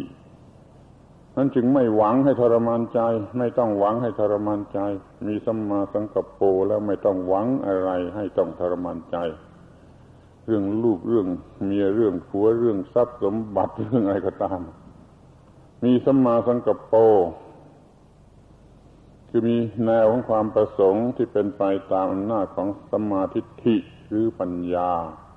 อย่างนี้ได้ ไม่ใช่หวังให้คอแห้งใจเหี่ยวเหมือนกับว่าหวังด้วยอวิชชา ซึ่งพอหวังก็ผิดหวังแล้วก็ผิดหวังตลอดไป ถ้าเกิดสมหวังเข้ามาก็ยิ่งบ้าใหญ่ต่อไปอีก นี่เราบริหารกายบริหารจิตบริหารสติปัญญา ให้ถูกต้องอย่างนี้แล้วปัญหาก็จะหมดไป ในอันดับที่หนึ่งคือปัญหาที่เกิดมาจากการบีบคั้นของสิ่งที่เรียกว่าธรรมชาติ หรือสภาวะธรรม มีอยู่ในตัวเรา เต็มที่มีอยู่นอกตัวเรา เต็มที่ ในโลกนี้เต็มไปด้วยสิ่งที่เรียกว่า ธรรมชาติที่เป็นสภาวธรรม มันมีอะไรตามกฎเกณฑ์ของมันเอง เราไปหวังจะให้มันมาตามความต้องการของเราก็เราก็กลายเป็นคนโง่ไป หรือเป็นคนสร้างปัญหาให้ตัวเองไป ไม่มีประโยชน์อะไรนอกจากมีความทุกข์หรือปัญหานั่นขอให้ทุกคน อยู่เหนือปัญหา อันเกิดมาจากการบีบคั้นของธรรมชาติตามธรรมชาติทีนี้ข้อที่สองอยู่เหนือปัญหา มันเกิดจากการบีบคั้นจากกฎของธรรมชาติ กฎของธรรมชาตินี่ในภาษาวัดภาษาธรรมะก็เรียกว่า สัจธรรม สัจธรรมธรรมที่เป็นของจริงไม่โกหกกับใครไม่หลอกลวงใคร ก็เรียกว่า สัจธรรม ธรรมดาเราจะเรียกมันว่ากฎของธรรมชาติ กฎของธรรมชาติ หรือสัจธรรมนี่ เป็นกฎที่มนุษย์ไม่สามารถหลีกเลี่ยงเป็นสิ่งที่แน่นอนตายตัว มนุษย์ไม่สามารถหลีกเลี่ยง เพราะอะไรอะไรมันเป็นมาตามกฎ มันเป็นขึ้นมาตามกฎ แล้วมันเป็นอยู่ตามกฎ แล้วมันจะเป็นต่อต่อไปก็ตามกฎ จะไปหลีกเลี่ยงไหวแล้วเกิดขึ้นมาก็เกิดมาตามกฎธรรมชาติ เราดำรงชีวิตอยู่ก็ตามกฎธรรมชาติ เราจะไปต่อไปข้างหน้าจนกระทั่งตายเลยมันก็ไปตามกฎของธรรมชาติมันจะต้องไม่ให้สิ่งนี้บีบคั้นเรานะ เราสามารถที่จะไม่ปล่อยให้มันเกิดปัญหาขึ้นมา เพราะกฎของธรรมชาติ พูดกำปั้นทุบดิน เราอยู่เนื้อกฎได้โดยไม่ทำให้ผิดกฎ มันพูดเอาเปรียบไปสักหน่อยเราอยู่เนื้อกฎธรรมชาติได้โดยที่เราไม่ทำให้มันผิดกฎของธรรมชาติ เมื่อเราไม่ทำผิดกฎของธรรมชาติ แล้วมันก็ทำอะไรเราไม่ได้มันก็มีค่าเท่ากับเราอยู่เนื้อกฎของธรรมชาติ เราอยู่เนื้อกฎของธรรมชาติ โดยไม่ทำให้ผิดกฎของธรรมชาติ เมื่อมันต้องแก่เจ็บตายไปอ้ามันก็แก่เจ็บตายไปกฎธรรมชาติของเราทำให้เรารู้ จนเราไม่ต้องร้องไห้ เกี่ยวกับความเกิดแก่เจ็บตาย เรารู้กฎของธรรมชาติพอที่จะไม่ต้องเป็นทุกข์ แม้ว่าเราไม่ได้ผลตามที่เราต้องการเพราะกฎของธรรมชาติ กฎของธรรมชาติมันก็ยังมีอยู่ว่าสำหรับเราจะไม่ต้องเป็นทุกข์เพราะว่ามันเป็นอย่างนั้นเองกฎของธรรมชาติมันจะโหดร้ายทารุณที่สุด เฉพาะแต่คนโง่เท่านั้นแหละ คนโง่ที่ไม่เข้าใจ ที่ไม่เข้ารอยประสานอะไรกันได้กับกฎของธรรมชาติ แต่สำหรับพุทธบริษัทแล้วจะต้องหัวเราะเยาะในกฎของธรรมชาติได้เสมอ มันจะเกิดขึ้นตั้งอยู่ดับไป เกิดขึ้นตั้งอยู่ดับไป ในลักษณะใดก็ตาม คือถูกใจก็ตาม ไม่ถูกใจก็ตามก็หัวเราะเยาะได้เรื่อยไป มาให้รักมันก็ไม่รัก มาให้โกรธมันก็ไม่โกรธ มาให้เกลียดมันก็ไม่เกลียด มาให้กลัวมันก็ไม่กลัว มาให้หลงไหลฝ่ายฝันวิตกกังวล มันก็ไม่วิตกกังวลอย่างนี้ นี่เรียกว่ามันรู้เท่าทันกฎธรรมชาติ รู้จักสัจธรรมคือกฎของธรรมชาติ นี่คือเรามีพระเจ้าคุ้มครองเรา เรามีพระธรรมมีพระศาสนาคุ้มครองเราทำให้เราเป็นทุกข์ไม่ได้ ถ้าเรารู้จักไอสัจธรรมหรือกฎของธรรมชาติชนิดที่ทำให้เราเป็นทุกข์ไม่ได้ นั้นเราจึงมีพระเจ้าคุ้มครองเราอย่างสำเร็จประโยชน์ มีพระธรรมคุ้มครองเราอย่างสำเร็จประโยชน์ มีพระศาสนาคุ้มครองเราอย่างมีอย่างสำเร็จประโยชน์นี่ปัญหาอันเกี่ยวกับกฎของธรรมชาติ ก็ไม่มีแก่เรา เราอยู่เหนือปัญหา เพราะว่าปัญหาไม่มีแก่เรา เราอยู่นอกความบีบคั้นของปัญหา อันเกี่ยวกับกฎของธรรมชาติ นั่นเราทุกคนสามารถที่จะอยู่เหนือปัญหา อันเกี่ยวกับกฎธรรมชาติที่มันกำลังบีบคั้นควบคุม ในสิ่งทั้งหลายทั้งปวงอยู่ทั่วไปในสากลจักรวาล โดยส่วนรวมก็ดี โดยส่วนตีกย่อยน้อยน้อยคนคนหนึ่งหนึ่งก็ดี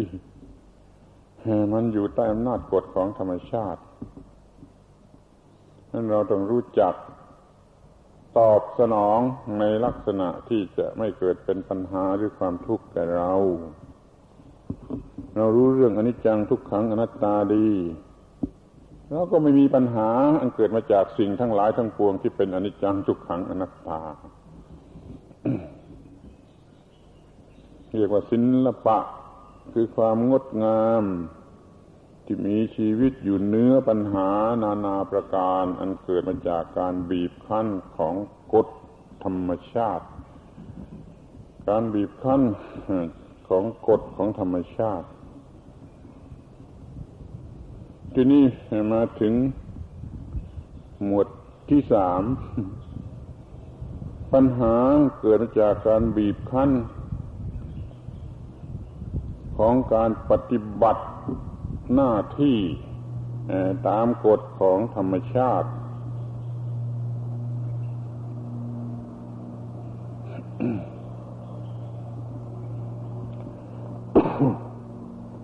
เมื่อมีกฎของธรรมชาติแล้วก็มีหน้าที่ของมนุษย์ที่จะต้องปฏิบัติตามกฎของธรรมชาติ มันไม่ยอมมันมีความตายตัวอยู่อย่างนั้น เราจะปฏิบัติ ได้หรือปฏิบัติไม่ได้ เราต้องรับผิดชอบเองนี่เราจะทำอย่างไร เราจึงจะไม่ต้องเกิดปัญหาหรือเกิดความทุกข์เกี่ยวกับการปฏิบัติตามหน้าที่ ปฏิบัติหน้าที่ตามกฎของธรรมชาติ เรามีหน้าที่ที่จะดับทุกข์มีหน้าที่ที่จะ เรื่องปัญหา ทุกชนิด จะเป็นปัญหาที่เกิดมาจากอะไรก็ตาม เรามีหน้าที่ที่จะแก้ปัญหาเหล่านั้น เรื่องปัญหาเหล่านั้น นี่เรียกว่าหน้าที่ เรามีหน้าที่ที่จะแก้ปัญหาทุกอย่างอันระดมเข้ามา โดยธรรมชาติก็ดี โดยกฎของธรรมชาติก็ดี นี่เรียกว่าหน้าที่ ในภาษาบาลี ภาษาศาสนาเรียกว่า ปฏิปัติธรรม แปลว่าสิ่งที่ต้องปฏิบัติ คือแก้ปัญหาหรือดับความทุกข์ ที่มันเกิดขึ้นมาในหน้าที่ ปัญหามันมีได้ ทั้งขึ้นทั้งล่อง คือปัญหาเกิด จากการที่ไม่สามารถปฏิบัติ เมื่อเราไม่สามารถปฏิบัติตามหน้าที่ มันก็เกิดปัญหาหรือความทุกข์ขึ้นมาเราก็ต้องแก้ปัญหาด้วยการที่ว่า เอาชนะความทุกข์ โดยทางจิตใจได้ ที่ปัญหาเกิดมาจากการปฏิบัติที่ผิด ปฏิบัติหน้าที่ผิดที่กำลังผิดอยู่นี่ก็ดี หรือเคยผิดมาแต่ก่อนก็ดีถ้าต่อไปข้างหน้ามันยังอาจจะมีผิดอีกก็ได้ เราปฏิบัติหน้าที่ของเราผิดต่อกฎของธรรมชาติเราก็จะมีความทุกข์อย่างเดียวกับที่เคยมีมาแล้วนั้นเราจะต้องสู้กับปัญหา ที่เกิดมาจากการปฏิบัติที่ผิดหรือเคยผิดที่ว่ามันจะผิดเราก็ป้องกันอย่ามันผิด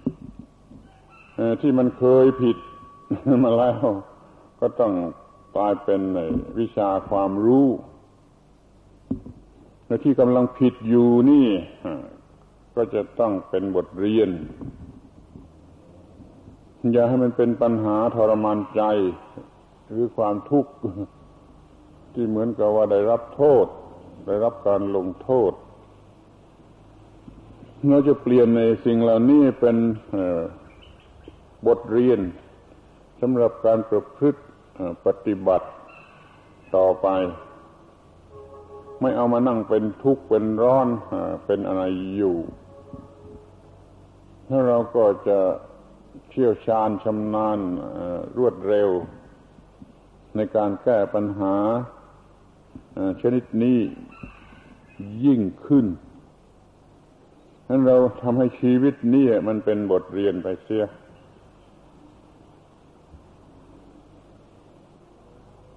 อาตมาอยากจะพูดว่าน้อยคนนักที่จะรู้จักทำชีวิตนี้เป็นบทเรียน เพราะว่ามีแต่คนโง่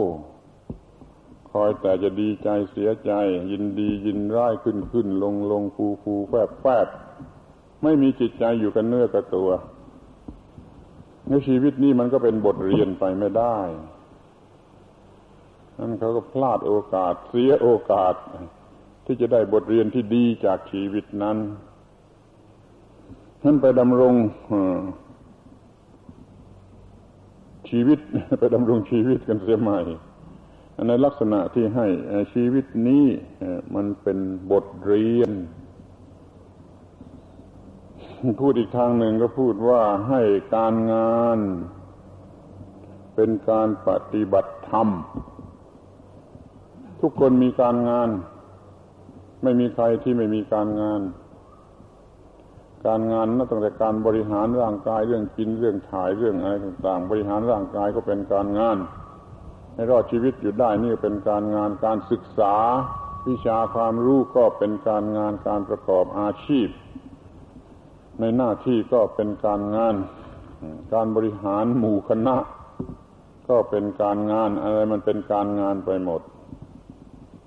แต่ละคนสามารถทำการงานอย่างใดอย่างหนึ่งตามถนัดของตนของตนเรียกว่าทุกคนมีหน้าที่การงานตามถนัด แห่งความเป็นแก่ความเป็นมนุษย์ของตนของตน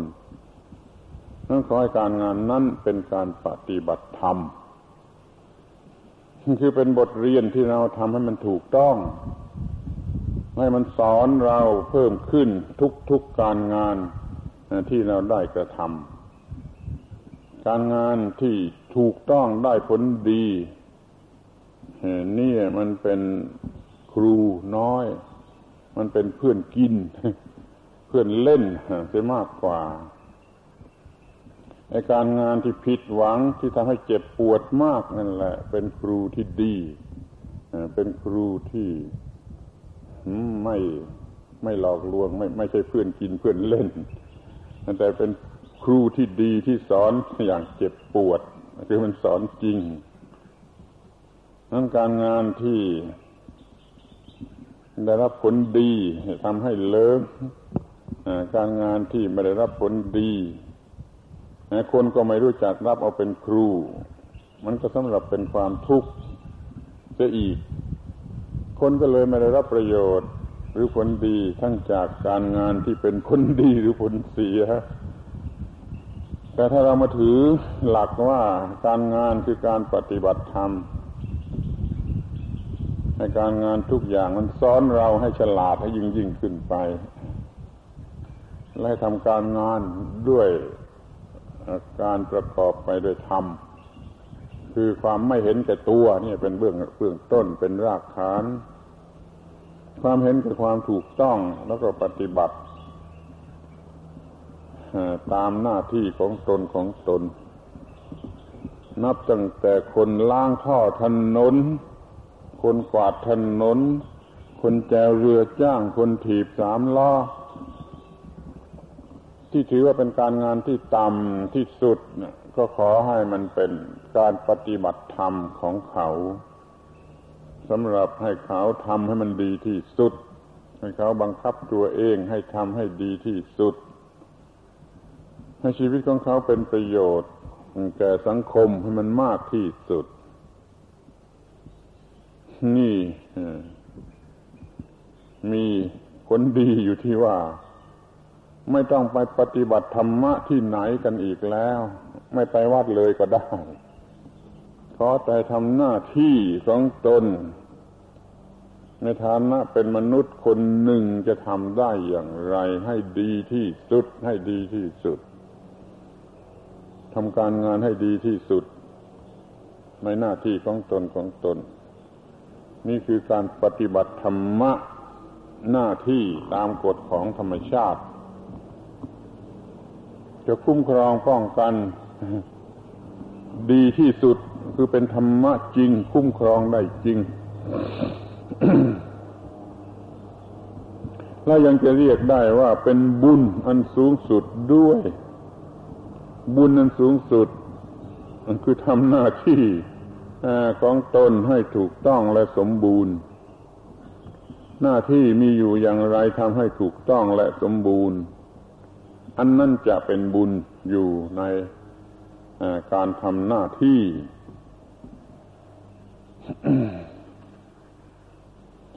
คนล้างกวาดถนนล้างท่อถนนก็เพื่อให้ให้บ้านเมืองมันสะอาด มันก็ได้บุญตรงที่ทำบ้านเมืองให้สะอาด ส่วนเงินเดือนค่าจ้างได้รับบ้างนั่นอีกอีกเรื่องหนึ่งเพราะมันต้องกินข้าวแล้วมันก็ต้องควรจะได้เงินเดือนบ้าง แต่ที่มันทำให้บ้านเมืองสะอาดสบายแก่ผู้อยู่นี่ควรจะถือว่าเป็นความดีความชอบของเขาหรือว่าเป็นบุญนี่ดูเถอะแม้แต่คนล้างท่อถนนมันก็เป็นบุญอยู่ในการงานที่มันทำ นั้นถ้าเราได้ทำหน้าที่อย่างอื่น อย่างอื่น ๆ ที่สูงสูงขึ้นไปเป็นพ่อค้าเป็นข้าราชการเป็นครูเป็นหมอเป็นที่มันสามารถจะทำหน้าที่สูงขึ้นไป ก็ควรจะรู้สึกว่ามันเป็นบุญที่สูงขึ้นไป ตนเป็นมนุษย์คนหนึ่งมีหน้าที่ทำหน้าที่นั่นให้สมบูรณ์ มันก็จะเป็นประโยชน์แก่สังคม หรือว่าแก่โลกก็ได้ บุญอย่างนี้คือบุญที่จริง บุญที่ไม่ได้ทาสีไม่ได้ย้อมสีไม่ได้ทำอะไรหมด การทำหน้าที่ถูกต้องและสมบูรณ์คือบุญ หรือเป็นการปฏิบัติธรรม อยู่ในตัวการกระทำนั่นแล้ว ถ้าใครถือหลักอย่างนี้คนนั้นจะไม่มีปัญหา เกี่ยวกับการปฏิบัติหน้าที่ตามกฎของธรรมชาติเพราะเหตุอะไรเพราะเหตุว่าธรรมชาติ มันไม่ต้องการอะไรมากกว่านั้น ธรรมชาติต้องการแต่เพียงว่าให้ มนุษย์ทุกคนทำหน้าที่ของตนตามที่เหมาะสมแก่ตนอย่างไร อย่างถูกต้องและสมบูรณ์ นี่ขอให้นึกถึงข้อนี้ แล้วก็ทำก็จะไม่มีปัญหาที่เกี่ยวกับว่าหน้าที่ตามกฎของธรรมชาติ มันจะไม่มาบีบคั้นเราได้ เพราะว่าเราตอบสนองอย่างดีที่สุด นั่นก็เป็นศิละปะ ตรงที่ว่า เอาการงาน ที่ธรรมชาติมอบให้นี่ มาเป็นการแก้ปัญหา ของทั้งหมด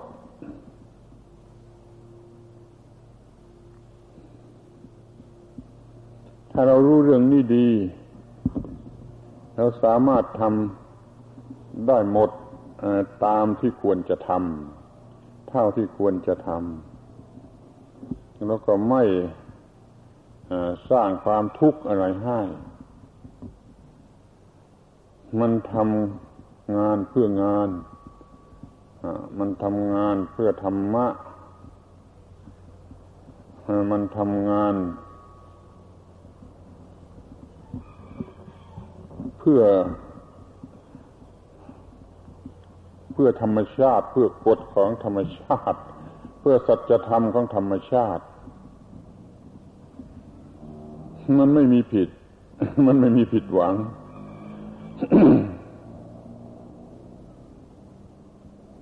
และหน้าที่ตามธรรมชาติก็จะไม่บีบคั้นคนชนิดนี้ เพราะคนชนิดนี้มันทำมากเกิน กว่าที่ธรรมชาติเรียกร้องต้องการไปเสียอีก เราถือว่าเป็นศิลปะอันหนึ่ง ที่ทำให้มีชีวิตอยู่เนื้อปัญหากล่าวคือการบีบคั้น ของการเรียกร้องของธรรมชาติ ให้คนเราทำหน้าที่ที่หมวดสุดท้าย ผลที่เกิดจากการทำหน้าที่ ผู้ที่สั้นที่สุดก็คือผลงาน เราทำงานหมดปัญหาเรื่องการทำงานไปแล้วทีนี้ได้ผลงานมา ยังมีปัญหาอะไรอีก คนทั่วไปคงคิดว่าหมดปัญหาแล้วทำงานประสบผลสำเร็จได้ผลงานตามที่ตัวต้องการหมดปัญหาแล้ว นี่ไม่มองกันให้ดีๆ ว่าผลงานนั่นน่ะมันยังมาบีบคั้นเราอีกทีหนึ่ง หาเงินได้มากหาเกียรติยศชื่อเสียงได้มากหาอิทธิพลอำนาจวาสนาอะไรได้มากทั้งนั้นนี่ผลงาน แล้วมันมาบีบคั้นเราอย่างไร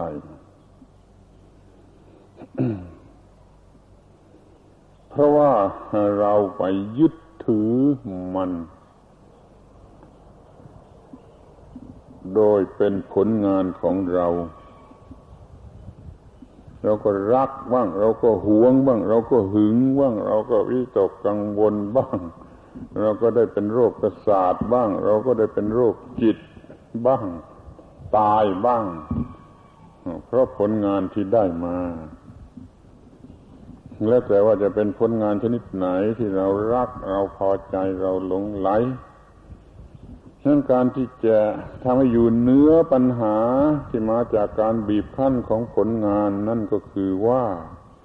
เราจะไม่ยึดมั่นถือมั่นในผลงานนั้น ๆ ไม่ว่ามันจะเกิดขึ้นมาอย่างไร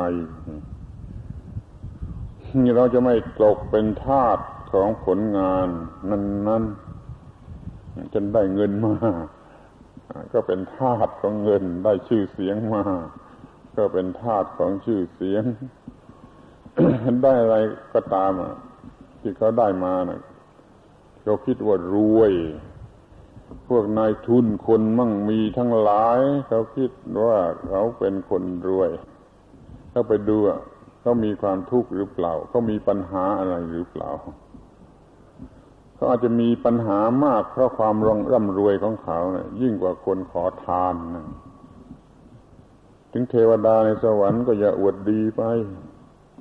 แต่มันยึดมั่นถือมั่นในสวรรค์สมบัติ มันก็จุดติหกขเมนจากความเป็นเทวดาเป็นแน่นอนนั้นเราจะเอาชนะไม่เกิดปัญหาจากผลของงาน ก็คือไม่ยึดถือผลงานนั้น ๆ ไม่ตกเป็นทาสของผลงานนั้น ๆ ไม่วิตกกังวล เหมือนคนที่เขาวิตกกังวลกันจนเป็นโรคประสาทและโรคจิต เรามีหน้าที่ ที่จะเปลื้องตน ออกมาเสียจากผลแห่งกรรม ทั้งหลาย กรรมกรรมดีกรรมชั่วกรรมไม่พูดว่าดีว่าชั่ว คือกุศล อกุศลอัพยากฤิแต่นี่เรียกว่ากรรม เราไม่น่าไม่มีหน้าที่ที่จะยื่นคอเข้าไปในบ่วงแห่งผลของกรรม เรามีหน้าที่ที่จะออกมาอยู่ข้างนอกเลื่องตนออกมาเสียจากอำนาจ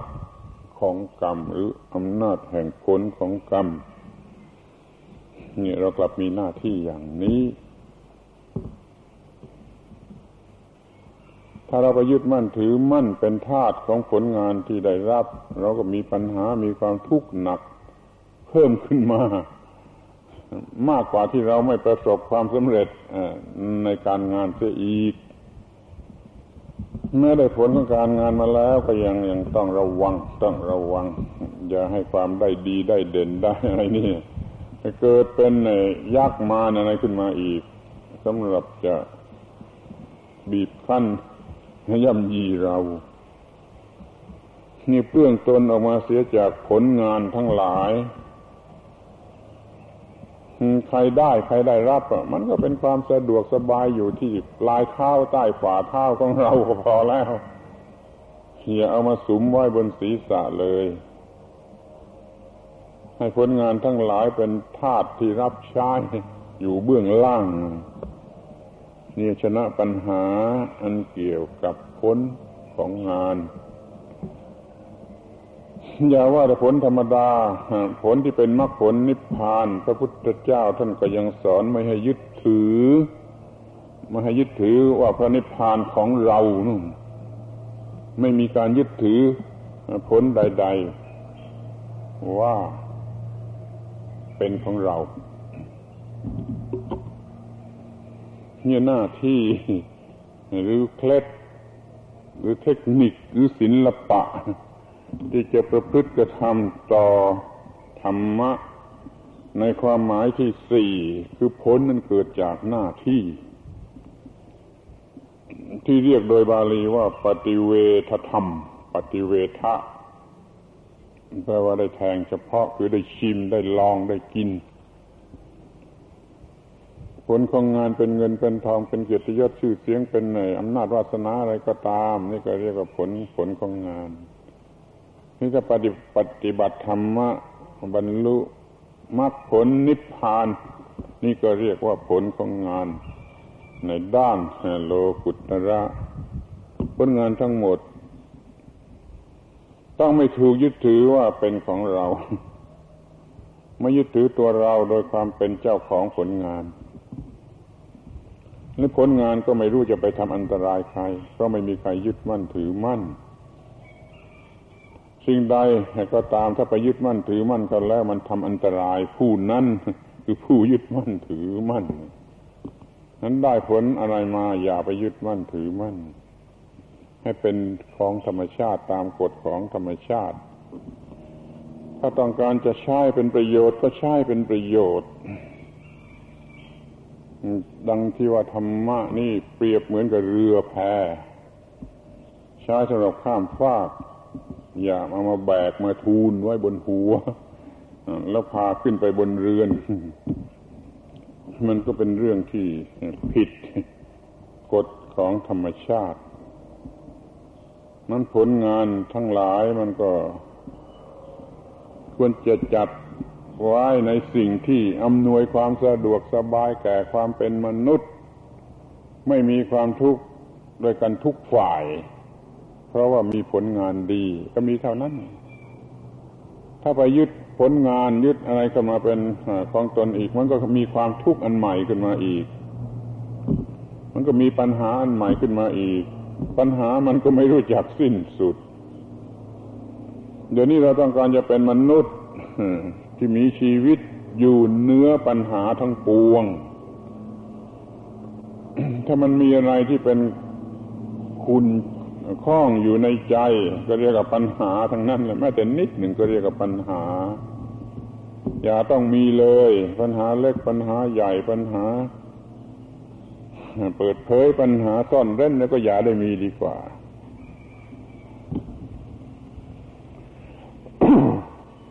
เอาแล้วเป็นนั้นว่า ปัญหาเกี่ยวกับธรรมชาติเราก็สลัดไปได้ ปัญหาเกี่ยวกับกฎของธรรมชาติเราก็สลัดไปได้ ปัญหาเกี่ยวกับหน้าที่ตามกฎของธรรมชาติ เราก็สลัดไปได้ ปัญหาเกี่ยวกับผลที่ได้รับจากการปฏิบัติหน้าที่เราก็สลัดออกไปได้ เราจึงไม่เป็นโรคประสาทไม่เป็นโรคจิตเมื่อเรากำลังสบาย เป็นคนปกติเป็นพุทธบริษัทผู้รู้ผู้ตื่นผู้เบิกบานอยู่ได้ เพราะเราสาสางปัญหาเหล่านี้ได้ เพราะเรามีศิละปะแห่งการดำรงชีวิต ให้อยู่เหนือปัญหา โดยประการทั้งปวงด้วยอาศัยความรู้ที่ถูกต้องและเพียงพอ ท่านอุตส่าห์มาฟังคำบรรยายนี้ก็อย่าหวังอย่างอื่น นอกจากหวังที่จะได้ ความรู้ที่เพียงพอ ที่จะไปขจัดปัญหาเหล่านี้ ซึ่งรอพร้อมประดาหน้ากันอยู่ ขจัดปัญหาเหล่านั้นให้หมดไปโดยความรู้ หลักพระพุทธศาสนา สรุปรวมอยู่ที่สัมมาทิฏฐิ ความรู้ความเข้าใจความคิดความเห็นความเชื่อหรืออะไรก็ตามที่มันถูกต้องแล้วมันก็ทำให้เกิดความหวังความประสงค์ที่ถูกต้องที่เรียกว่าสัมมาสังกัปปะมันก็มีวาจาถูกต้อง เป็นสัมมาวาจา มีการกระทำถูกต้องที่เป็นสัมมากัมมันโต เลี้ยงชีวิตถูกต้องสัมมาอาชีวพยายามอยู่อย่างถูกต้องสัมมาวายาโมดำรงสติอยู่ถูกต้องเป็นสัมมาสติ จิตใจก็แน่วแน่มั่นคงอยู่อย่างถูกต้องที่เรียกว่าสัมมาสมาธิ นี่คือความถูกต้อง ที่เรียกว่ามันถูกต้องตามกฎของธรรมชาติในสี่ความหมายหรือถูกต้องตามหลักของอัตถังคิกมักขอสิ่งเหล่านั้น ความถูกต้องเหล่านั้นมันมาอยู่กับเนื้อกับตัวของเราท่านทุกคน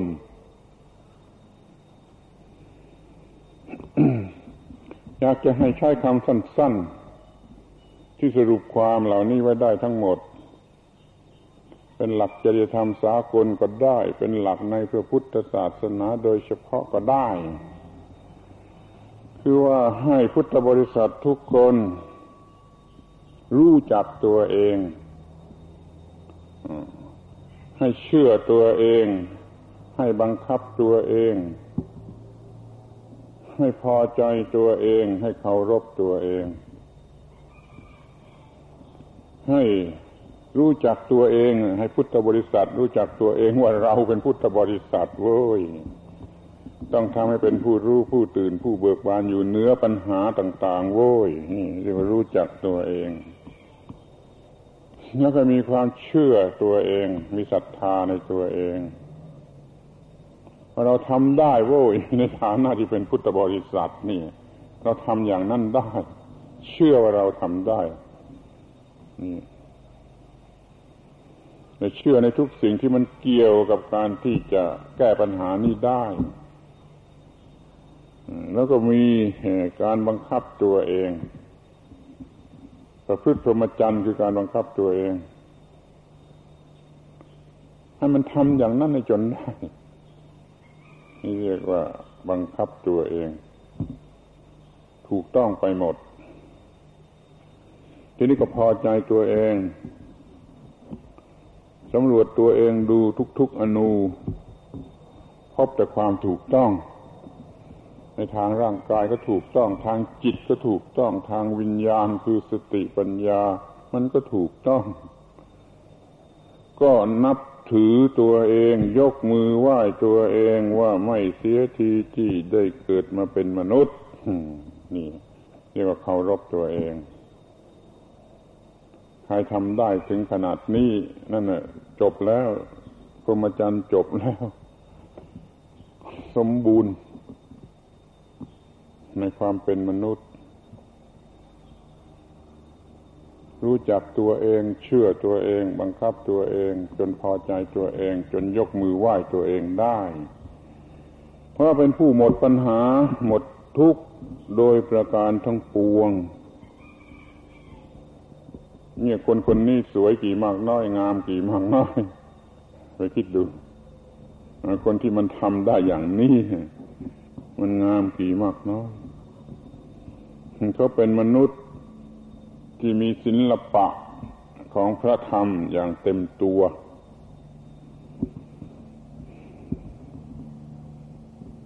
อย่างน้อยก็ขอให้ช่วยจำคำคำนี้ไปด้วย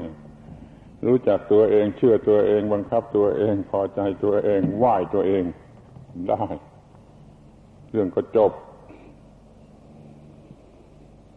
นี่ความตั้งใจของอาตมาที่จะแสดงศิลปะ ของความเป็นมนุษย์มันอยู่ที่ตรงนี้ เป็นมนุษย์สกปรก ก็เรียกอะไรนะอัตถัตปัญญาอสุจีมนุษย์สา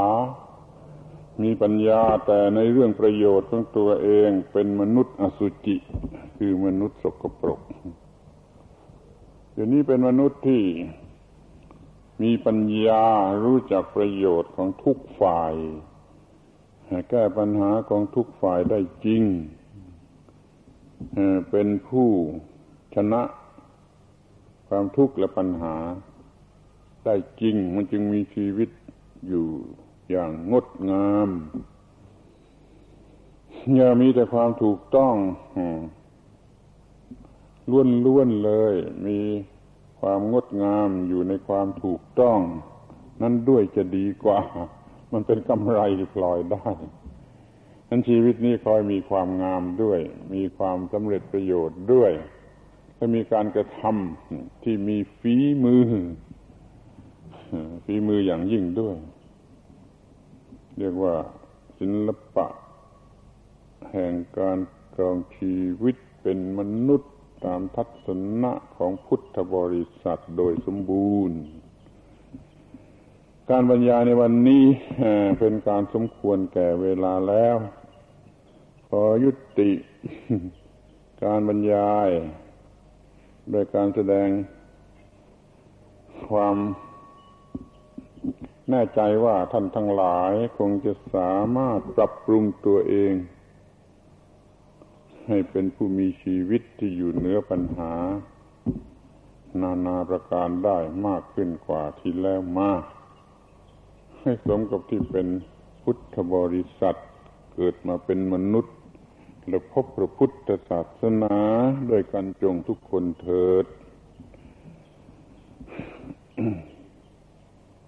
ต่อไปนี้ก็เป็นโอกาสให้พระคุณเจ้าทั้งหลาย สวดบทพระธรรมคณะสาธยายส่งเสริมกำลังใจ ในการปฏิบัติธรรมะดังที่กล่าวมาแล้วนี่ยิ่งยิ่งขึ้นไป ซื้อไป